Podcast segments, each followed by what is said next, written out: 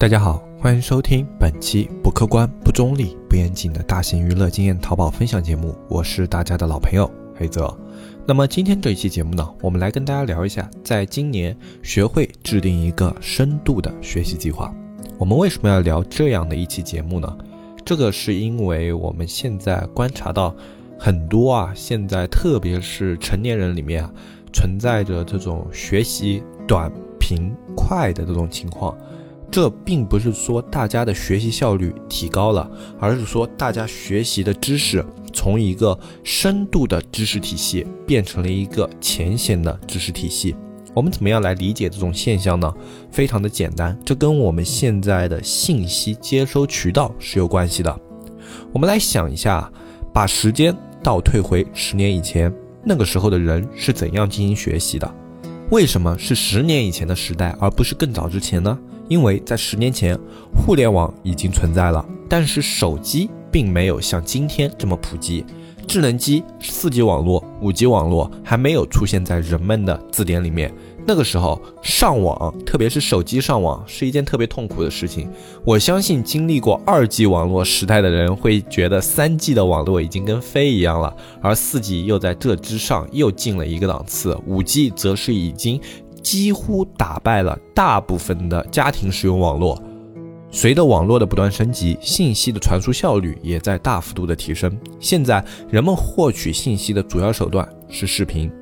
这在我们的互联网营销里面啊，给我们的很多从业者提出了一个门槛，就是你会制作视频的话，你可以拿到很多原本你拿不到的流量。这是我们在以前的节目里面聊过很多次的事情。但是我们把它放到一个。知识的维度层面上，再把它延展开去看一下。当我们利用视频去获取知识信息的时候，你的信息的获取效率是上升了还是下降了？从信息的丰富程度上来说，实际上是上升了。因为一个视频里面它包含了运动的画面信息、声音信息以及一些互动信息。这样的话，你在一个视频里面，你通过它的讲解，你能够看到很多你在书本。或者说，在一般的教学视频里面看不到的一些内容，当这些视频的内容呈现在你眼前的时候，你对一个事物的理解是特别的丰富且生动的。就好像我们之前有一段时间特别火的一个黑洞的演示视频。就当时的话，就人类拍到了黑洞的第一张照片，然后当时就伴随着很多黑洞的科普。那么其中我记得有一个科普片里面啊，他把这个黑洞的形成过程，然后把黑洞的一些基础原理都讲解的十分的详细。很多人看完以后就会觉得自己已经了解了黑洞，但是事实是这样吗？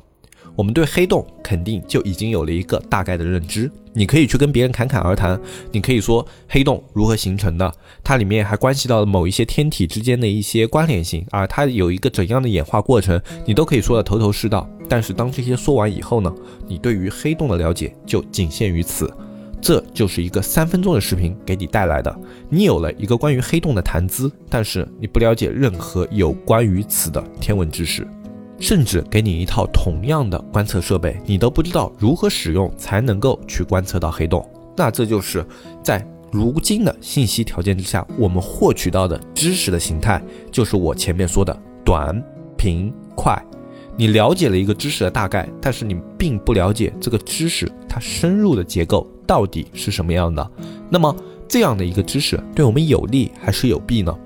从一个大的层面上来讲，它丰富了你的谈资，扩展了你的见识，让你能够在更多的维度上去思考一个事情，这是有利的。但是对于获取知识的层面，对于一个专业领域来说，它是有弊端的，因为这样的知识点，它经过了高度的总结。它里面所有看上去浅显易懂的知识背后，都蕴藏着在这个专业领域极为庞大的知识信息量。没有在这个领域深入的耕耘和发现的话，它是无法总结出这样的信息的。所以说，一个在这个领域。耕耘了二三十年的一些老教授啊，他去总结出了这样的一份知识，而你看到了，你就误以为和他们一样有的二三十年的天文学经验知识的话，那就变成了一种误区，就是看似我特别了解这件事情。刚刚举例的是一个三分钟的视频，三分钟的视频实际上在当下的环境中是一个比较长的视频，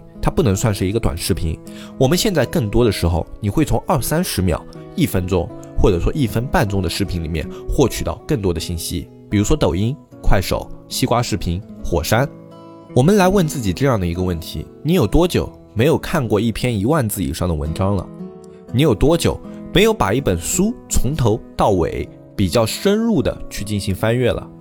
你有多久没有去学习一个非常完整的知识体系了？甚至我们可以问自己这样一个问题：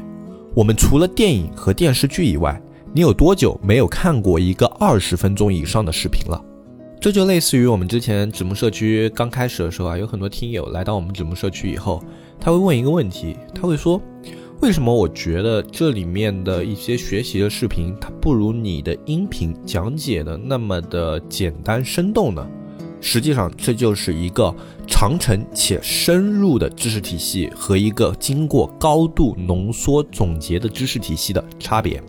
就好像我们之前讲直通车的那一系列的音频，是一个特别典型的例子。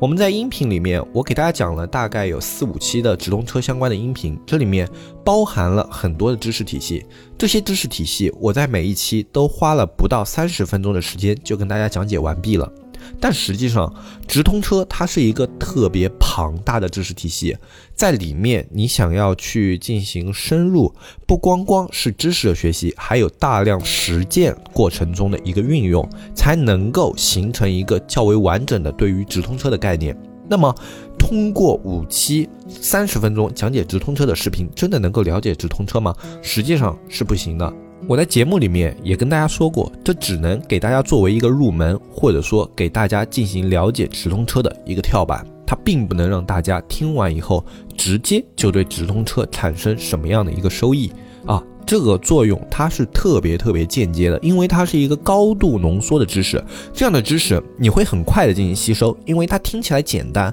高度浓缩的知识都有这样的一个特点，它去除了学术性特别浓厚的部分，去除了特别晦涩难懂的部分，它的目的是为了让你能够更快的、更直观的了解到这个知识点的核心。但是一个知识点的核心，它并不会经常的运用在你的一个操作过程当中。往往来说，一个知识点的核心，它就是让你了解这样的一些操作是怎样形成的。类似于我们在做数学题的时候，我们不用知道一加一为什么等于二，但是我们可以清晰的了解一加一等于二是一加一的结果。那么我们在生活中实际运用更多的也是一加一等于二这个结果，而不是论证一加一等于二的过程。当你在一个领域想要进行深耕的时候，我建议大家要有一个深度的学习计划。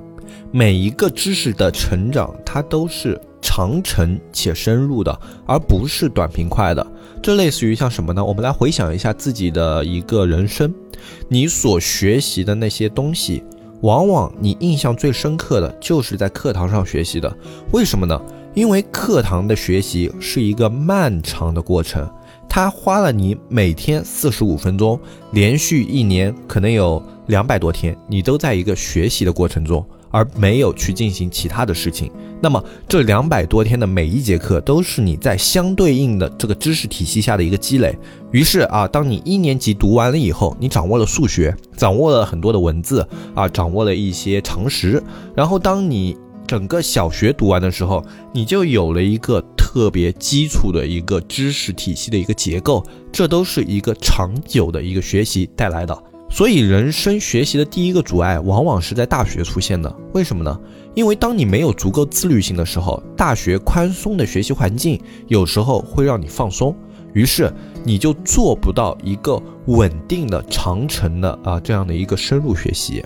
因为大学的老师不会像高中老师那样把你每一个知识点、把每一个同学都盯得很紧，啊，他会做的是把我的知识传授给你，啊，甚至有时候一个大学老师一堂课啊，他要上给两三百个学生听，啊，甚至有的那种教授都是讲座形式的，可能还不止这些人。对吧？那么在这样的一个情况下，他不可能兼顾到每一个学生，他甚至不会监督你有没有到场。这个时候靠的是自律，而大学稍微有一点自律性的同学呢，他至少能够去听完每一个课程，他至少能把这一个课程从头到尾的一个知识体系有一个啊比较完整的学习。但是自律性不足的，往往这样的一个知识体系他就错过了。那么在这样的一个前提之下呢，就会导致大学的学习啊是两极分化的，就有一些比较优秀的学生啊，他会把远远的把那些不学习的学生甩在后面。那这就是有没有进行长久深入的学习所带来的差距。所以，特别是在那些非九八五的学校啊，就是除了中国的一些顶级院校以外啊，你会觉得一个。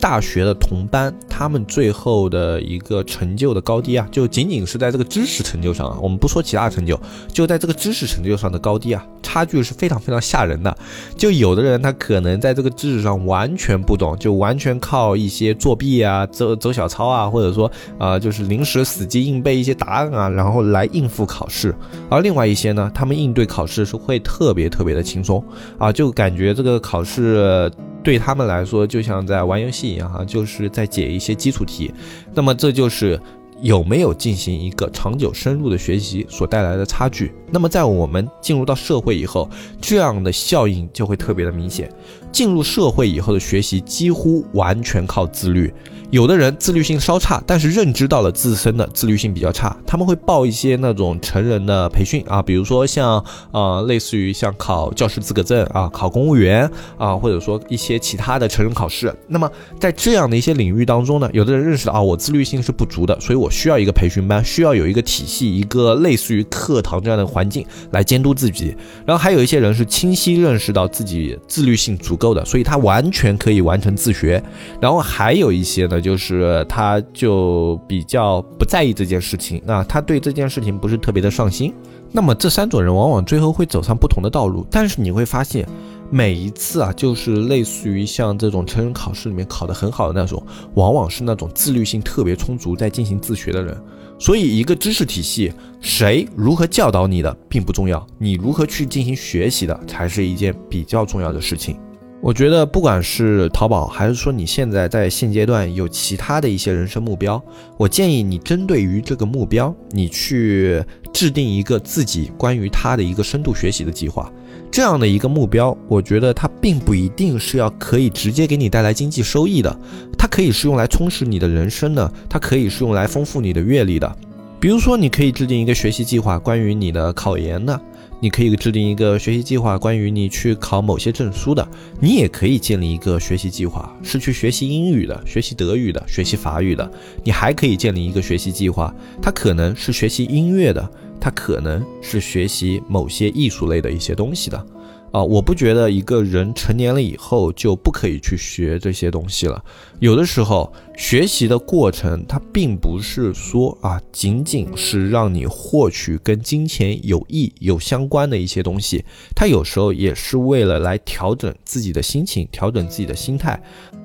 一件事情它有没有意义？我觉得这不是别人来决定的事情，这是大家自己来决定的事情。就好像我们去看国外的节目的话，它会有一些非常无聊的东西。呃，我记得我看过最无聊的几个东西是什么呢？一个是下山跑比赛，就是大家从一个非常陡峭的山坡啊，一帮人从山顶冲到山底下，然后最快一个冲到山底的那个人就是冠军。这个运动没有任何的安全防护，并且不具备任何的专业的评论机构啊。然后同时，它还是一个风险系数特别高的运动，每年都有骨折、骨裂，甚至摔断骨头的都特别特别的多。呃，小伤在这个运动就根本不算是什么事情啊，基本上呃出过人命也不算特别奇怪的事情。但是国外还经常呃去举办这样的一些比赛。然后还有一个是叫肥皂车比赛。什么叫肥皂车呢？就是在一个有一定下坡，但是下坡不是特别明显的一条道路上啊，也是呃一个团队或者说某个人他去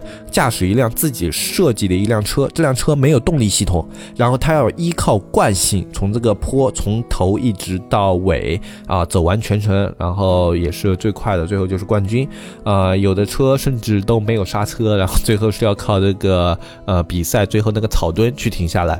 这些特别无聊的比赛啊，在中国可能你去办的话，就压根不会有人去理你。但是在国外的话，他们就形成了一个特别有意思的团体，而且会有很多的人去看热闹，乐于去看这样的比赛。呃，你会说他们在浪费时间、浪费金钱啊？我觉得可以这样去说，因为确实这样的一个过程里面，你有很有可能啊是付出了大量的时间，像肥皂车，你还要花费一定的钱去造这个车子，啊，然后最后还得不到任何回报的，只是为了那一段啊小小的旅程里面你自己的愉悦和那些观众的呐喊的身影啊，这样的事情真的值得吗？我觉得这个事情是否值得，就是做这件事情的人自己去定义的。这跟我们学习是一样的。我可以为了金钱的利益去学习，我学习一些专业技能，去学习一些呃可以让我从事更好岗位的一些知识体系。那么这是一种学习。但是我去学习吉他、学习街舞、呃学习瑜伽，或者说学习游泳啊，这样的一些学习，它也是一些学习，它丰富了你在这个人生历程中所经历的一些事情。同时，他还给你了一个学习的心态。我觉得保持这样的心态才是最重要的事情。因为当你每年都保持这样的一个心态，你在学习一件事情的时候啊，你可以在你需要的时候很快的进入学习的状态。呃，我建议大家可以试一试。每年你不需要什么三百六十五天高强度的背，比如说你每年有一个一百八十天的学习计划，而这每一百八十天你得要学习一个小时，然后再运用一个小时。运用的话就是你学习的东西，你想办法去把它呃结合到你自己的一些工作中，或者说你自己的一些实践中，你。反正就练一个小时，学一个小时，每天两个小时，呃，这样的时间你似乎听起来很简单，但是坚持下来是一件很不容易的事情。光每天进行一小时的学习，对于很多人来说都是特别困难的，因为现在的人已经。不知道如何去把时间归纳成一个一小时的整体，同时把这一个整体用来学习一个特别深入的知识体系了。这对于现在很多的一些成年人来说，都是一件具有障碍的事情，因为现在我们接触到的信息都是碎片化的，特别的琐碎。甚至你会觉得自己在工作中都没有那么一个小时是可以集中注意力的，总有手机的信息或者电脑的消息来打断你的思路和你现在工作的状态。这我相信是每个人的常态，但是我觉得每个人都需要去克服这样的一些环境，来让自己这种学习的能力恢复起来。学习什么并不重要。但是保持自己学习的能力是一件特别重要的事情，因为人生的每个阶段你都可能经历你需要学习的事情，但是当你丧失了学习的能力以后，你就会发现学习会变成一件特别痛苦的事情。今天这期节目呢，就简单的跟大家说到这里啊。最近是三幺五啊，大家要记得刷单啊，以及一些做那种数据的时候要特别的小心啊。呃，我最近也被查了三单。啊，不过这三单也有我自己的一个问题，因为我换了一个那个呃走物流的公司，然后换了那个公司以后，我发的快递他们没有走空包，我也是这一次呃这两天被查出来以后才知道，他们只是走了系统的运单号，没有走空包啊。然后这个事情我也很生气，因为这个单也要一块八一单嘛，然后本来是以为比我原来那个要便宜，因为原来发那个空包的是要呃两块五，然后现在便宜到了一块八。本来是觉得比较便宜的，后来发现他们并没有发空包，然后呃后来问了以后才知道，然后现在又换回去了，换了另外一家三块五的，还是继续发空包。那么这样的话，至少我在物流上的一个安全性会好一点。所以呃大家最近在做这类的东西都要稍微注意一点啊，呃就千万不要被查出来啊，查出来的话对于店铺，特别是一些主要宝贝的权重还是会有影响的。啊，然后最后再跟大家说一下，我们社区最近的整理工作基本上已经完成了。再往后的话，就是直接是上架工作了。后面的话，大家就可以看到我们社区的内容比较快速的在进行更新了。啊，基本上就这段时间吧。啊，我们会在三月下旬，基本上把整个社区的内容给充实到一个呃，至少跟以前内容量相当的一个水平。然后这里面还会包含很多新的内容，呃，所以应该是可以满足大家接下来一段时间的观看了。然后啊，我。后期的话，这个更新速度啊就会稍微放缓一点啊，进入一个比较呃正常的更新速度啊，跟我们以前的那个社区更新速度是接近的。嗯，那今天就说到这里。然后，如果对社区有兴趣的话，大家可以加微信“纸木电商”的拼音后面加拉伯数字二，添加我们的客服小安啊，跟小安咨询我们社区的一些问题啊什么的都是可以的。那么，包括我们社区的简介啊和小安的微信，在我们下方的图片详情页都有。如果感兴趣的话，你可以点开图片的详情页去看一下。我是黑泽，我们下期节目再见，拜拜拜拜拜。